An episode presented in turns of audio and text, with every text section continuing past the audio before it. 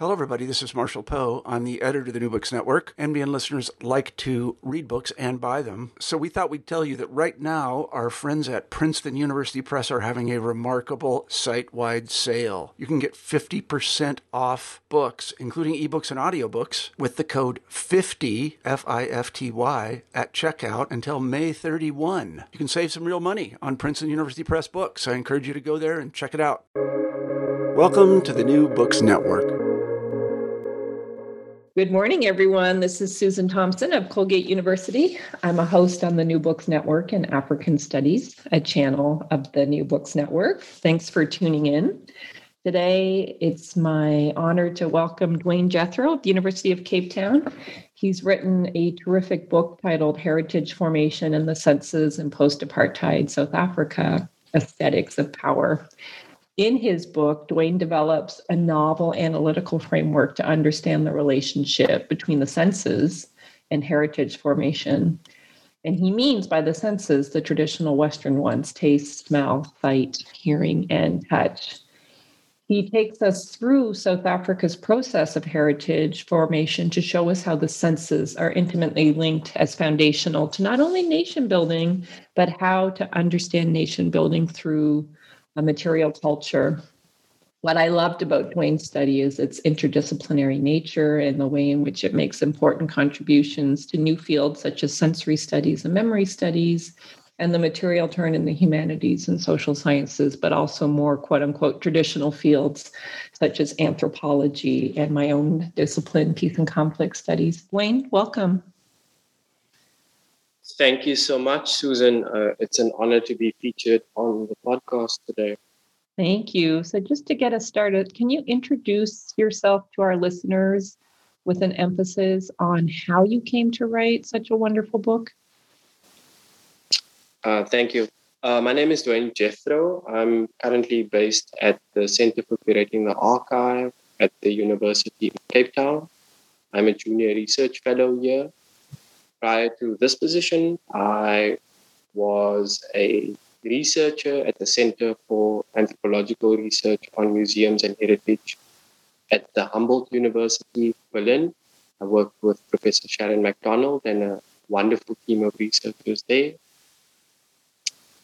Uh, prior to that, I had a postdoc at the Archive and Public Culture Research Initiative at the University of Cape Town. So I've been traveling quite a bit. Mm-hmm. And yeah, and prior to that postdoc, uh, I was on my PhD. I was, I was busy doing my PhD. Um, graduated with my, my, my PhD in 2015. Uh, defended my dissertation at the University of Utrecht. My supervisors were Professor Birgit Meyer and Professor David Chidester. So um, the book actually is my it's, it's an evolution of the phd project itself um, which looked at simply put heritage formation and nation building in post-apartheid south africa. So um, my phd dissertation uh, attempted to look at um, how new heritage was being made in the post-apartheid dispensation and how that invention of new heritage or the identification of new heritage was being uh, coupled to and enlisted as part of the project of, of reconciliation and nation building, bringing South Africans together after after apartheid and, and in the shadow of colonialism. So um, some of the, some of the work, the, the, the main in in some senses the main structure of the book actually uh, emerges out of that out of that dissertation but it's it's two very different projects they, they may look similar but they, they, they're two very different projects I, I read them as quite different actually. So I haven't read your um, dissertation, obviously, but it didn't read to me like a dissertation project. It felt um, in, rooted in the literature. It's, you know how PhDs have a particular framework that you need to meet to like quote unquote pass.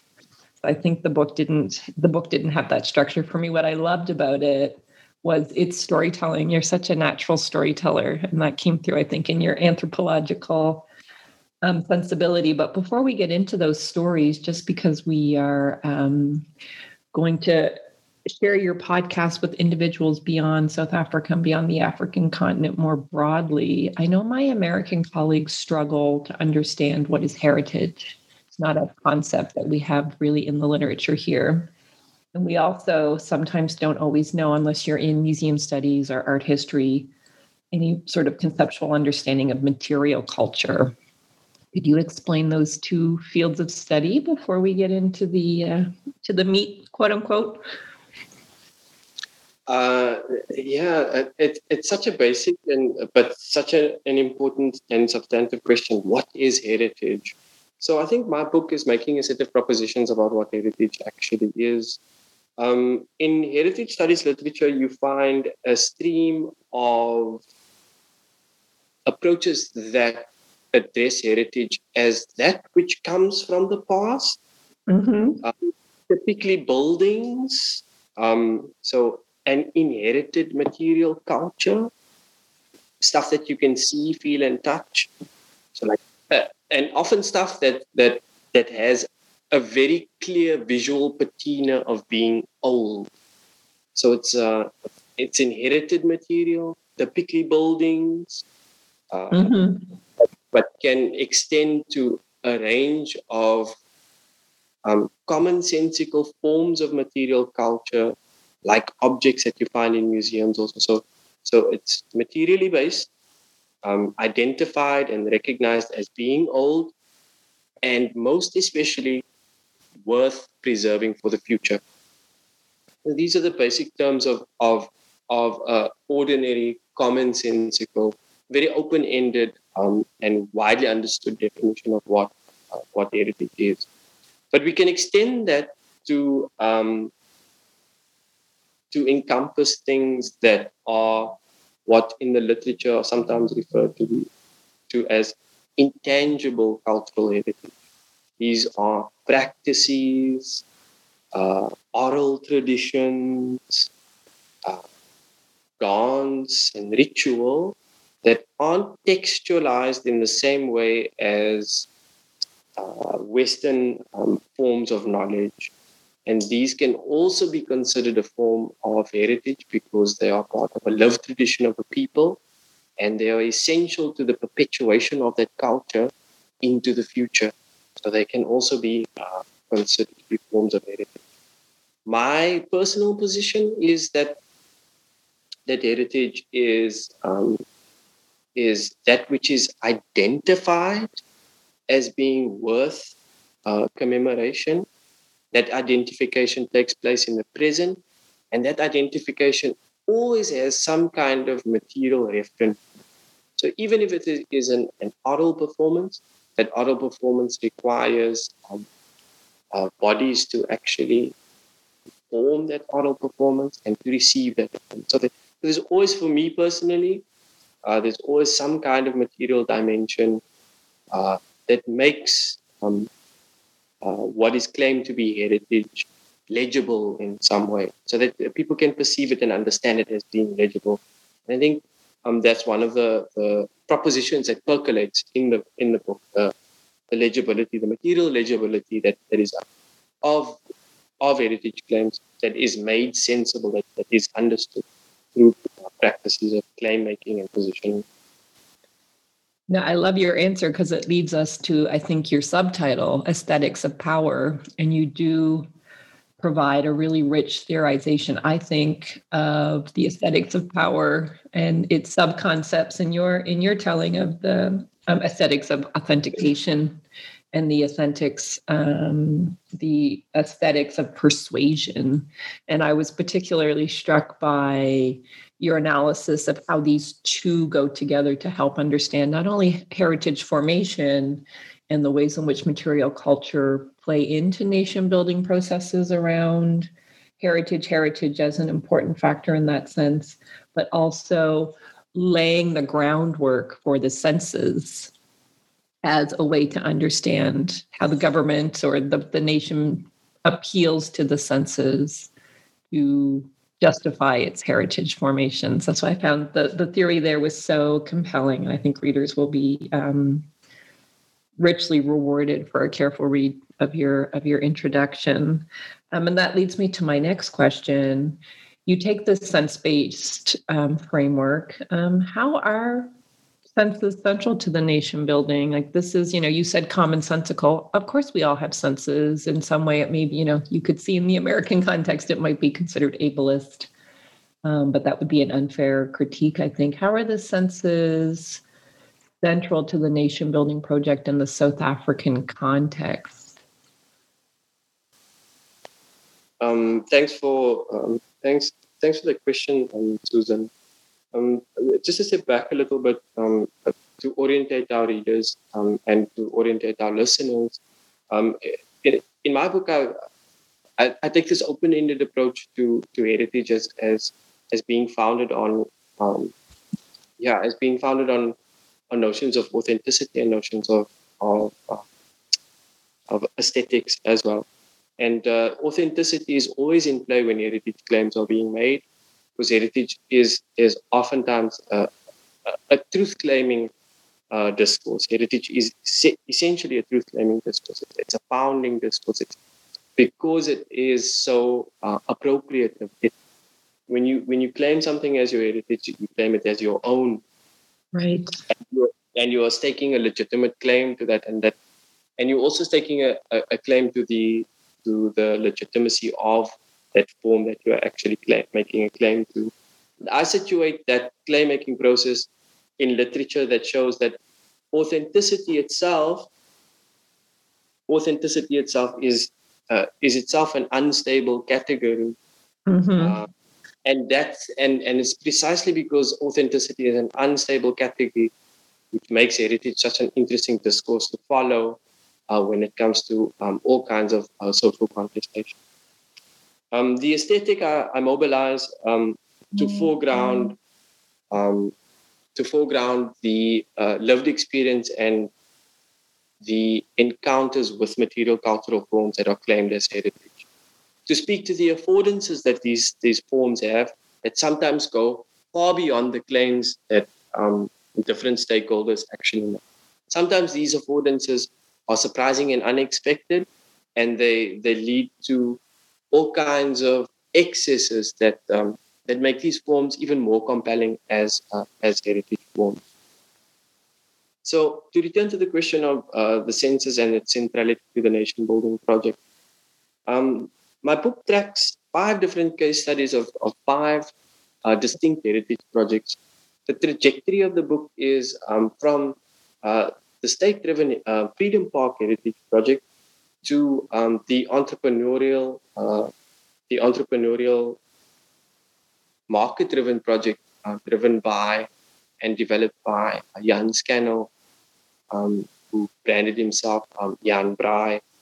Um, so uh, within this trajectory, I, I, have five different case studies, mm-hmm. five, dis- uh, five distinct projects with mapped according to the five different senses a colleague of mine said that this should be the model for all books going forward five chapters, five sentences, five chapters.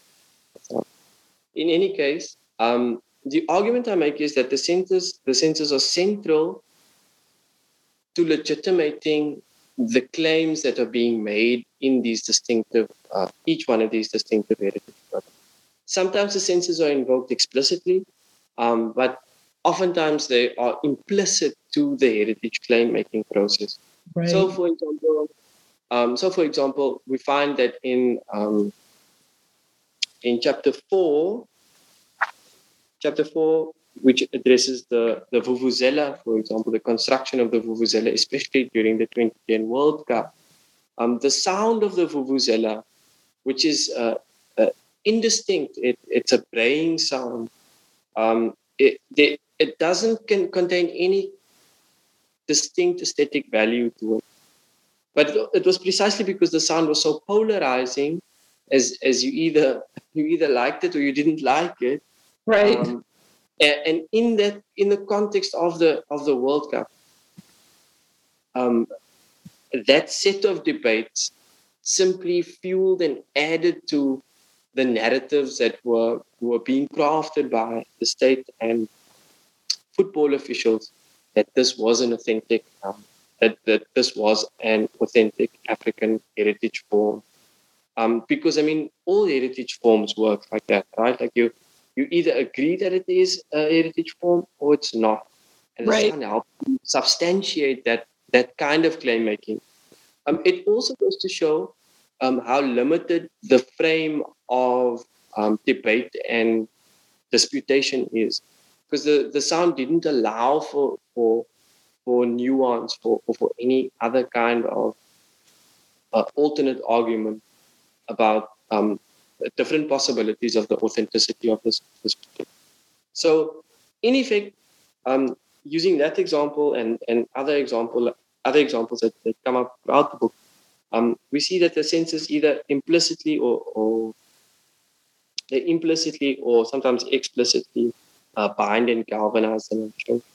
Um, and and in the South African context, um, it was expli- that that explicit claim was often made that um, heritage was about the nation rather than um, being framed and, and pitched at smaller scales of uh, collectivities. Although in, in, in chapter although in chapter two we had, we had discussed a series of memorials that were vandalized.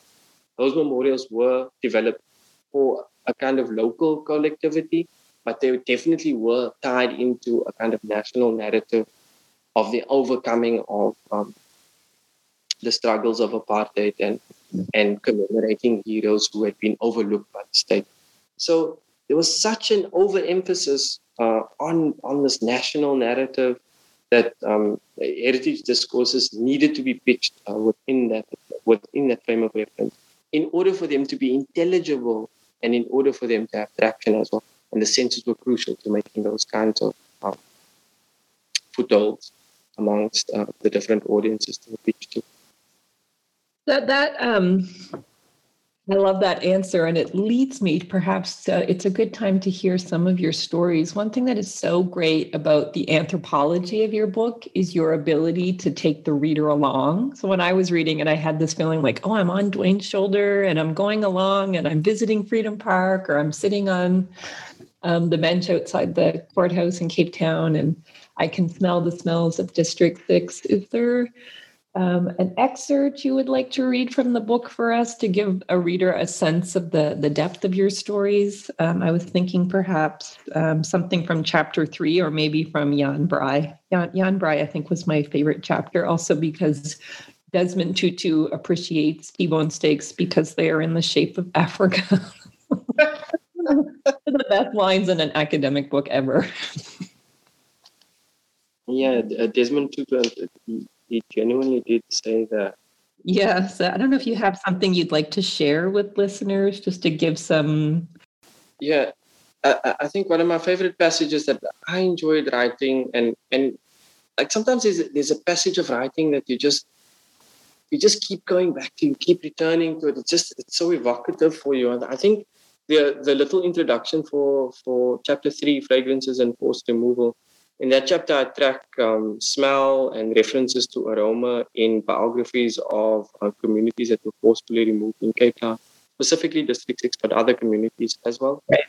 Um, and I, I, track and locate them um, uh, in place and, and how they how the sense of smell concept, conceptually works to structure a sense of kind of productive nostalgia in some ways and I make this case for, by using these examples, I make this case for the conceptual possibilities of, of the sense of smell.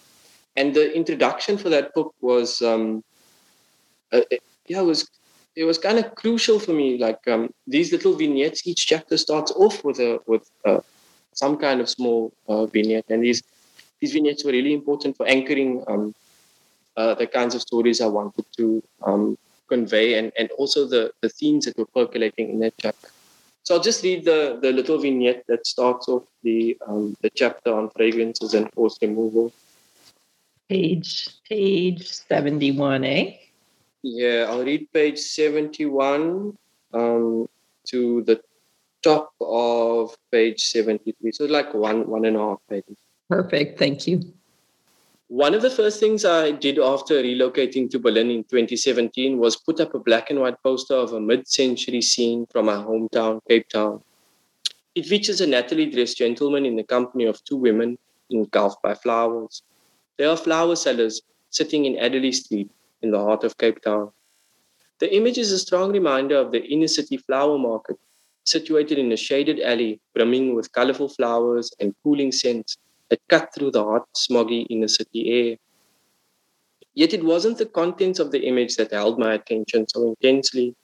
The print had a backstory that made the sweet smelling nostalgia it triggered much more poignant. The print was one of a series of flower sellers and the history of flower selling in the city, produced by historian Melanie Boehi, who designed them using photographs recovered from archives in Cape Town. Working with contemporary flower sellers, Boehi curated the prints and, and a series of postcards into an exhibition experiment called Cape Town Floriography.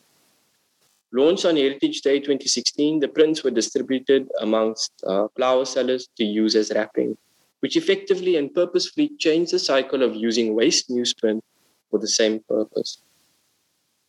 Setting the images of the history of flower selling into circulation on Heritage Day, the Cape Town Floriography Project asserted the social significance, indeed the heritage significance, of the flower sellers in the city by drawing on the fleeting materiality of the print culture essential to their trade. I would sometimes turn to my print for inspiration when trying to think about smell, nostalgia, and forced removal. In doing so, I often grappled with what appeared to be one of the image's central contradictions that it depicted a scene of traders who circulated the scent and color of flowers in the city center. But as black and colored traders, they experienced racial discrimination that forced them to live at its periphery. How can we reconcile the senses and the sense of smell in particular with the urban experience of displacement? Um, so from there onwards, I, I start uh, delving into the theory, yep. um, and um, which which I would uh, invite your readers to and your listeners to check out for themselves. But um, yeah, that, that little uh, vignette was was was really crucial for me. And and at the end of that chapter, um, I'll I'll just read because I I tie the chapter up with that um, with that opening vignette. So I'll just jump to the end of the chapter and read you that that first little paragraph there. So, my print from Cape Town, uh, my print from the Cape Town Floriography project hung on my wall for about a year, prompting fragrant memories of home.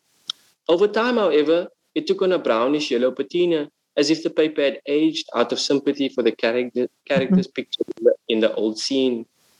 This chapter has in some ways been an attempt to come to terms with an apparent tension in this image between the central place of flower sellers and ordinary black working class pe- people like them, having historically been pushed from the center to the margins of the city.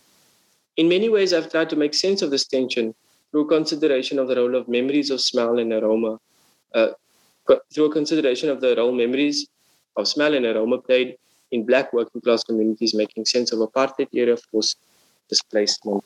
So you can see like these these little these these little vignettes were, were, were really important for um, my my thinking through and, and for working through um, what what I consider to be the central issues um, percolating in each one of the in each one of the chapters, and that was that was one that really stuck with me. Um, it, it really did, that that poster really did evoke a, a very strong sense of nostalgia in me. Um, and it was the kind of nostalgia that I that that I think uh, opened me up to to the kind of identifications that were that were being uh, made by the interlocutors that I cite in that in that chapter. Is that sense of nostalgia central to a sense framework? I think the sense of nostalgia is very strongly related to uh, the sense of smell and, and aroma. Um, uh, cultural studies literature, sensory study literature, literature uh, backs that up quite quite strongly more than any other sensory modality. The sense of smell um, is is a potent potent um, trigger for for nostalgia, and um, so it, in that chapter, I, I, was working through what, what nostalgia actually is and what the potential of, of nostalgia uh, the potentialities of of nostalgia. Because nostalgia the etymology of the word nostalgia is is a longing for um, a longing for home essentially. So it's a longing to be back home. It's not just the longing for a better time or a better place but it is connected to the idea of home. And so um, that chapter was working through a kind of nostalgia but it doesn't nostalgia doesn't necessarily percolate or emerge and arise in, in, in the other chapters. Although at the at the conceptual level, and, and we can have a conversation about it, at a conceptual level, in some ways the the kind of past that was being imagined through this nation building and reconciliation framework that the state had set up, that kind of past was was very nostalgic. It, was nostalgic in the sense of being idealistic. Um, and there's a fragility to nostalgia that that um, that is related to the sub- substantive circumstance of, of of how nostalgia actually arises. Insofar as um, you can only be nostalgic for something that you do not have. Um, right. So yeah. nostalgia is always aspirational, and um, and that's and that's what makes nostalgia such such a the, the fragility of nostalgia is it can, it can be really productive um, to to work with and, and to and to think with it and what is what sets up the brittleness that that makes nostalgia so potent in a in in a particular circumstance does your rendering of nostalgia make it something unique to your study, or can we use nostalgia to explain other forms of nation building in other cases? So that's one question I did have. Is your study unique to South Africa, or is it one that travels, quote unquote, to quote Foucault? That's a challenging question. I, I, I wanted to make a set of claims about what's going on or what had been going on in South Africa at a particular time. Right. And I wanted to put those propositions in play as part of a broader international set of conversations about heritage, about the senses, about culture.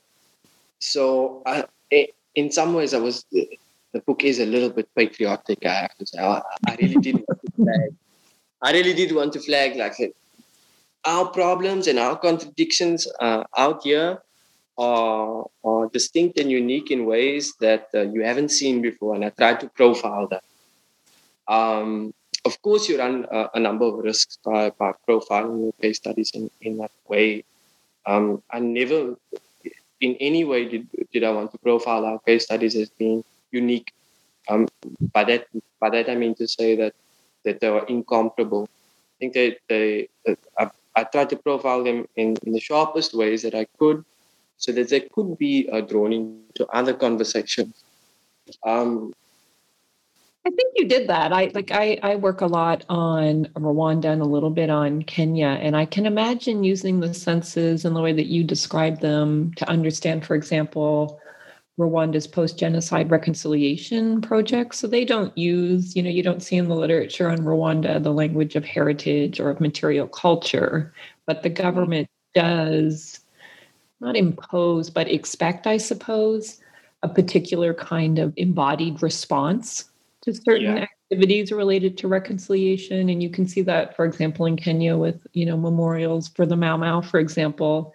And I thought, um, you know, maybe it is a patriotic study, but that's okay because you you begin to get for the average reader, you know, someone who may not be ex- familiar with South Africa per se, the value of a sense-based framework and that you the, each chapter is uniquely evocative in the sense that you you have um, vision you have taste you have touch like the idea of touching newspapers in your sunday times chapter i thought was so compelling and the overarching conceptual framework for me. And when i teach your book to my students i use the language of embodiment embodiment is actually really challenging to study because it's so idiosyncratic and subjective.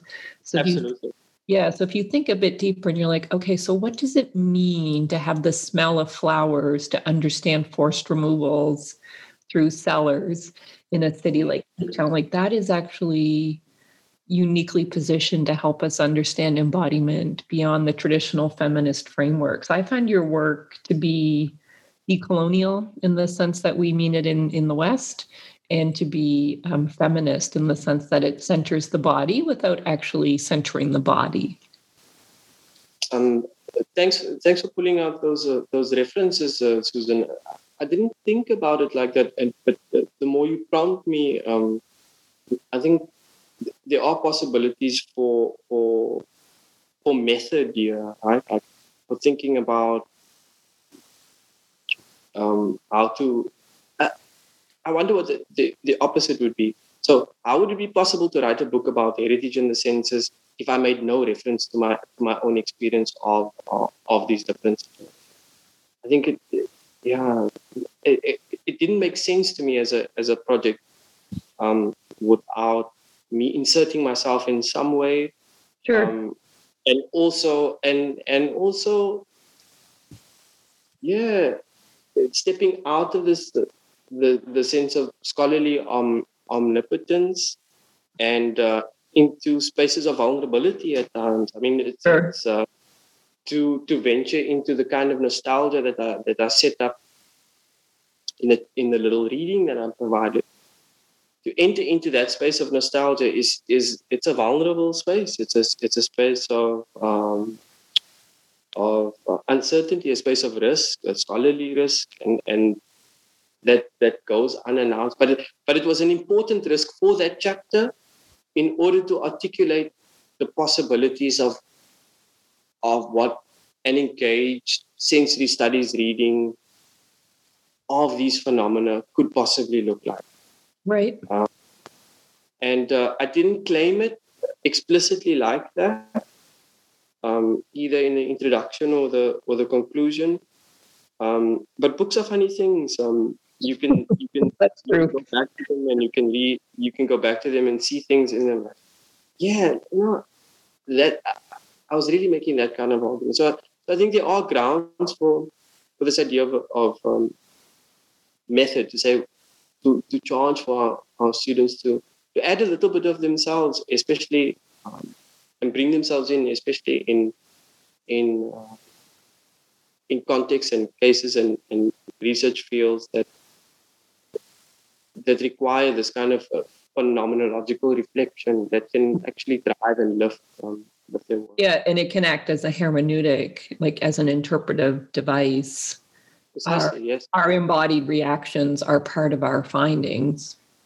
It's and, and I think it's more and more important now especially around um, um, especially around and in the field of of contested heritage, contested pasts, um, to foreground um, your your experience of, of, of, a certain set of phenomena. I don't think it should be the be all and end all of the debate. I do think it's really important to flag that and to reflect on that, um, to add to the broadening and the deepening of, of, of a set of conversations. I think that what's what makes your study so profound for me is that senses are cultural, senses yeah. are place-based, and yet at the same time they're completely universal because we all have some experience of them. And I think it does provide a way for researchers to be more reflective about whatever study they might be pursuing not just something specific to heritage or something specific to the senses. So, with that comment in mind, did you want to read from chapter five? I must say, Braai Day was um, so outlandish, but yet so tangible. I just loved it. Was a great way to end the book. Your last uh, substantive chapter before the conclusion. Uh, thank you so much. I, th- I think it was um, it was a chapter that was cooking for a long time it was a it was a it was a cooking chapter that was cooking for a long time uh, in the back of my mind, thinking about my uh, PhD dissertation. Um, because it was such a huge phenomenon in South Africa while I was busy doing my while I was busy um, writing my PhD dissertation. but it was a case study that fell out of um, the scope of my PhD project. I was always just there every year, 24th of September, which is South African Heritage Day. Um, uh, people, there, there would be this roaring debate in public. We shouldn't refer to the day as National Pride Day. We should refer to the day as, as National Heritage Day. Huge, huge, huge, huge dispute about this. Um, and it was just, I just kept collecting material on this, and I really wanted to make space to write something about uh, the Braai phenomenon. So effectively, just to introduce your readers to the to the Braai phenomenon before I actually get into the case, uh, to reading um, one or two passages. Um, in I think it was in 2005. I think in 2005, um, an entrepreneur named uh, Jan Scannell, he, he initiated a a kind of spoof uh, movement in South Africa uh, to have this organic celebration of barbecue, what is what in America and Canada is typically referred to as barbecue, but in South Africa we, we refer to it as uh, braai. And he said, um, let's let's come together and um, let's braai on on this particular day, and South Africans can come together and we can get all braai and and uh, be patriotic and wave the flag and, and talk about our heritage. Um, but uh, with each passing year and with the increasing popularity of um, this event, not only did it become popular amongst um, retail marketers, it also divided the nation insofar as people started, the public, the South African public really started debating about so what the hell really is Heritage Day all about? And what is our heritage all about? Like, um, do we braai or don't we braai? Um, and so uh, putting that question on the table, I think, was one of the most important things of that project, the, Braai project. But I go on to show in the chapter how um, I illustrate firstly how you go about setting up a really popular and really profitable um, heritage campaign, one that really draws the nation in and one that, that explicitly references similar national uh, pastimes invented national pastimes in other parts of the world. So, so there's a kind of recipe for, for how to go about it, percolating, uh, or at least simmering in this in this chapter. And um, I follow these arguments to illustrate exactly how close um, marketing rhetorics and uh, heritage discourses actually uh, track each other and weave into each other.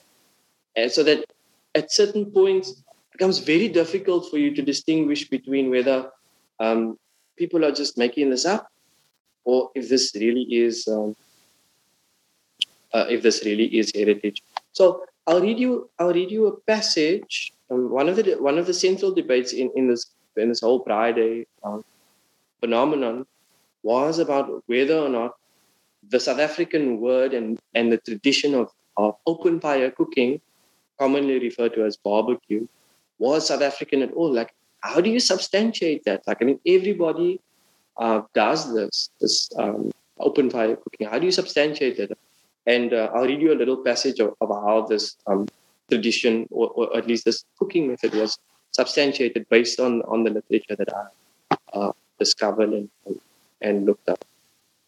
Thank you. Um, so, but what indeed was distinctly South African about braai why was it in any way distinct from other traditions of open fire cooking? Indeed, grilling can be seen as a ritual of consumption of consumption nations partook in on important commemorative days around the world. For example, barbecue has, has been described as America's first food and an American institution that was enthusiastically observed on Independence Day on, uh, on the 4th of July. Grill smoke also envelops Israel's Independence Day celebration. Uh, Nir uh, Avieli argues, for example, that barbecuing meat is the main activities for most Israeli Jews celebrating the nation on Independence Day, becoming so central to annual festivities that is that it has come to be known as Barbecue Day. Continually nominated as a national dish of Australia, the barbecue is held in high esteem and is widely observed on Australia Day when lamb is grilled as the preferred meat. Here we get the, the these global impressions of, of the significance of barbecue. Braai was distinctly different, at least according to Desmond Tutu, uh, one of Jan Scannell's uh, main uh, uh supporters. yeah, sponsors almost. Yeah. Enthusing, enthusing about the Braai Day project in 2007, Archbishop Tutu provided a well thought through argument about the cultural significance of braai as a distinctly South African cooking method. First, the word braai had a lexical distinctiveness as a singular term that cut across polylingual differences. We have what 11 languages, but only one word for this wonderful institution. It's braai. It's braai in Xhosa. It's braai in Afrikaans. It's braai in English and it's braai in whatever he said. Significantly, the word braai is itself very young, with, the, with one of the first dictionary entries of the word braai, uh, deriving from which derives from the Dutch word braden, appearing in a dictionary from uh, 1902. Second, Archbishop Desmond, Desmond Tutu argued that the braai staged a small-scale sociality that had nation-building potential, um, saying, quote, it has fantastic potential to bind us together because all it calls for is to come together with your friends, your family, you have a little fire, and braai. Close quotes. Elaborating on the essence of braai's socially binding potential, Tutu said, We've shown the world a few things. Let us show them that ordinary activities like eating can unite people of different races, religions, sexes short people, tall people, fat people, lean people. Close quotes. In these terms, braai had the potential to unite all of humanity. Finally, Tutu asserted that because of his distinctiveness as a linguistic, uh, as a linguistic unifier and a cultural form with real nation-building potential, braaiing was essentially an unrecognized patriotic activity. Open quotes.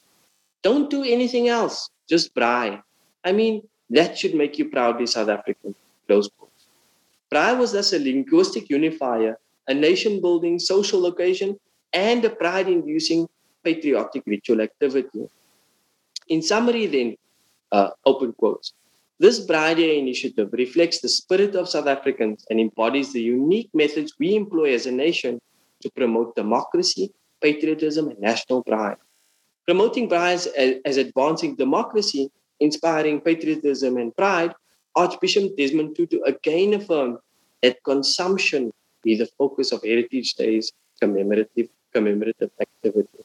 So these are the kinds of claims that, that I was working through in, in, in this chapter, um, illustrating um, uh, how certain personalities can lend weight to certain claims. Right. Um, and provide logics that that are intuitively convincing and persuasive and cut very close to, to official state rhetoric of um, what what the essence of the commemoration of heritage in post-apartheid South Africa actually is, and makes it very difficult for, for ordinary South Africans to to distinguish between whether or not they want to distinguish, of course, for, for ordinary South Africans, even readers of my book, to distinguish between okay, so so where does the the, the marketing spiel and the rhetoric uh, end, and um, and uh, an actual heritage, um, official heritage discourses actually begin, and um, and it's that kind of troubling that I was I was searching for in in in this chapter. It's such an interesting chapter, too, because it brings in beyond marketing and the relationship between marketing and heritage, which I think is pretty profound, actually. It's a great connection to make. Is your identification of a particular brand of masculinity, white masculinity in particular, um, with some of the images you have in the chapter. I'm particularly struck by the one with Jan Braai standing with um, um, indigenous people in Namibia. he found a clever yeah, way to market his personality as sort of a South African everyman, and that everymanness seems to be part of the heritage that Braai Day is trying to capture. And yeah, like I mean, even just writing that, right? Like I was yeah, the essence of the Braai Day project was exactly as you said. Um, it was a campaign that was was meant to reach and speak to the everyman, um, the ordinary South African, and I show that that that of all the people to develop a campaign like this, um, he definitely was not the archetype of the everyman. That true, true. Yeah, he, he, he was the opposite of the archetype of the everyman. And um, so that so it was impossible for him to hold that claim. And I think that's the fragility of this chapter. So if you if you read the chapter as a kind of uh, biography project of this entrepreneur, um, then these images, some of them which are challenging, it's, it's difficult to look at this image of, of Jan Braai and Figure 5.3. Um, it, yeah. it, appears, it appears in his cookbook uncommented, like he's, he's standing around with a, with a group of indigenous people. I don't know what I don't know what the, the visual communication here is, whether whether he identifies with them, whether they're trying to make a statement about the traditional origins of this. Yeah, indigeneity or something. Yeah, I, I don't know what, what this image is supposed to communicate. There was no uh, caption um, supporting it. But it's, it's, it's problematic being uncontextualized like that.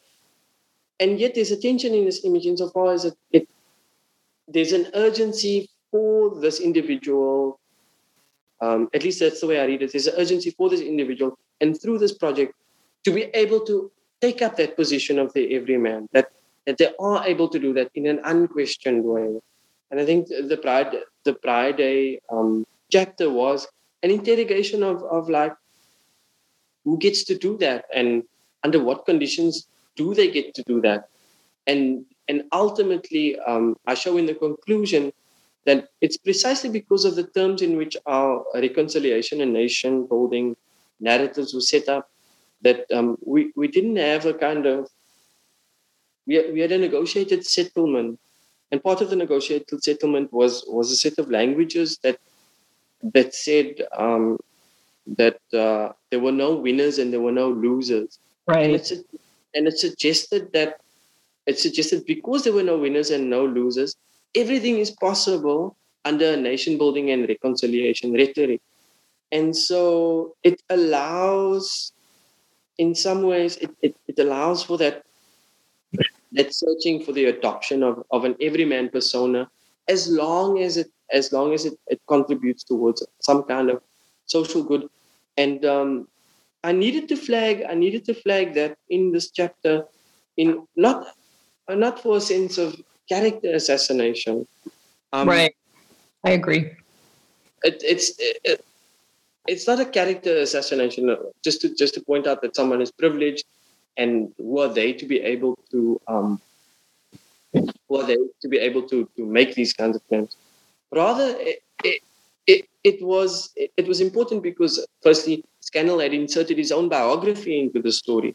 It the, the project was very much about him. And so, um, if he was putting himself out there, then um, then uh, a biographical reading of who he really was is was a valid was a valid critique. But also a, a kind of reading of of the cultural terms in which he presented himself and the way he wanted to be seen, and how that matched up to um, uh, where he actually came from. I think, yeah, I, would never thought about it like that. I, I hadn't thought about it like that before. It, it was just oh, in the background. Yeah.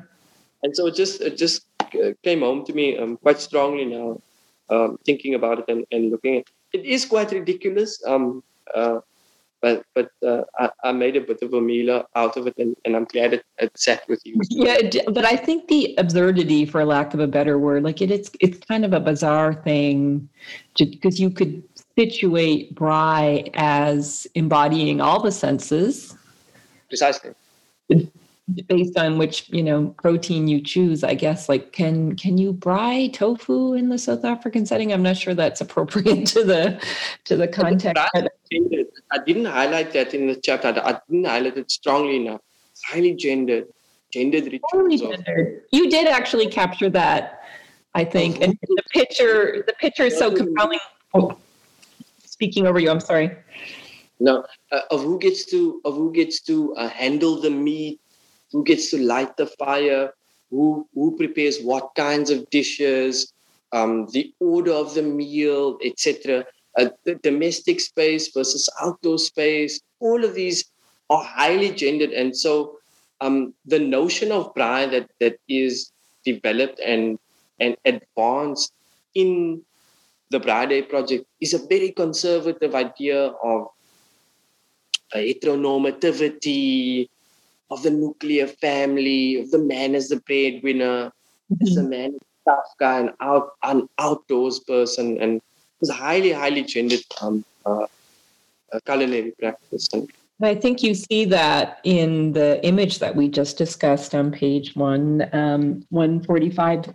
Jan is standing there with these um, indigenous folks from Namibia with his hands on his hips and sort of presenting this like superhero stance in his in the image, and it's it's pretty interesting to see him sitting uh, or standing, I should say, with these individuals without an ounce of context, but still projecting this um, masculine drive. And it's interesting in Namibia because, of course, South Africa occupied what is present day Namibia until the 1970s, as you well know.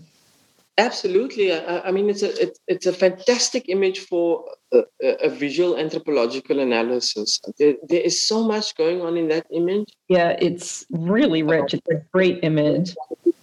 A contemporary white South African masculinity, um, and you can read it against these histories of, of African occupation, etc. Yeah, for sure. So, um, Duane, I've kept you for a good long time. So, as we begin to wrap up, I want to ask two more questions. Number one, what is your next project? And number two, do you have um, readings, podcasts, documentaries that you might suggest to readers who wish to dive deeper into your framework and into your research? Um, my next project is um, looking at horticulture, botany, and plants in South Africa as an open field mm-hmm. for the negotiation and mediation of um, uh, notions of the past uh, in the city of Cape Town, looking at the different set of sites and heritage sites in, in the city. Some some sites aren't necessarily um, explicitly framed, framed as heritage. Um, so it's a little bit of a shift for me. Um, but essentially, I am a theorist of the cultural production of heritage and contested public cultures. Those are the two uh, sets of rubrics that I sit with and uh, that interest me. Now I'm, I'm, applying them in a new setting. Um, uh, podcasts and um, and other popular, accessible um, references. I think um, Africa is a country, the blog, I've written quite uh, regularly for Africa as a country. So if you want to, to access some of my public writing, you can, do so there. Um, not much of it is about the senses, but it, it uh, yeah, these are extensions of, of, of, the kinds of ways I think about contested public health. So the free articles that, you, that you're able to access at, at Africa as a country. But all of Africa as a country is an amazing, is an amazing resource and it's an amazing project. Great people working at Africa as a country. The conversation South Africa is also another source of um, uh, of uh, information, um, or at least um, for articles that are public articles that I've written. Um, I've also done a podcast about this book um, with the, the historian of science, um, Edna Bonhomme for oh, a fantastic, for a fantastic podcast called uh, Decolonization in Action. I would encourage your listeners to try and access um, the podcast, uh, Decolonization in Action. You can you can check it out on Spotify. Oh, great! Um, Thanks. That's a that's a wonderful resource. So not just for for uh, another in- interview about about my book, but also um, about um, the wonderful, wonderful speakers that that Edna gets onto onto her platform. Wonderful. Yeah, that's uh, those are the, the references that I can suggest for your audience. Yeah, Duane, thanks for your time today. Is there any final remark or question I didn't ask that you would have liked to have answered? Anything we're missing before we um, end our time together? I think um, I think it's more and more important to think about heritage and the, and the senses because uh, in these times of um, the culture wars that are taking place not only in the US but in, in other places, um, such as the UK, uh, in Germany, we have worked before also. Um, it's becoming more and more apparent the ways in which um, the culture wars are, are filtering into uh, scholarly practice and the, and the yeah. way in which we work as scholars and in the way in which we, we teach and uh, the way in which we work with our with our students. Um, heritage issues are, are more and more important, and um, I think hopefully, hopefully, hopefully, my book can can add to a conversation about um, the diversity of perceptions of how the past matters for different people, and that that's also important. That, that it is important to recognize that um, heritage is that which is contested, and the contestation is a good thing. It is a good thing to to have um, fierce debates and, and struggles about the past. It's it's healthy and it's important. Um, and to keep an open mind about these things because it's uh, it's starting to affect the way uh, colleagues work. Um, it's, it's, starting to affect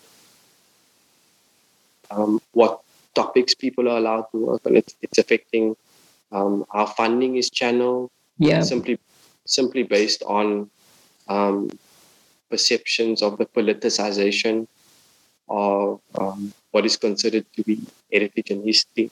Yep. And so it's more important, more and more important to, to, to keep these ideas in mind and to take a position on, on certain things and to um, to to stand for certain issues in, in some of these So um, yeah.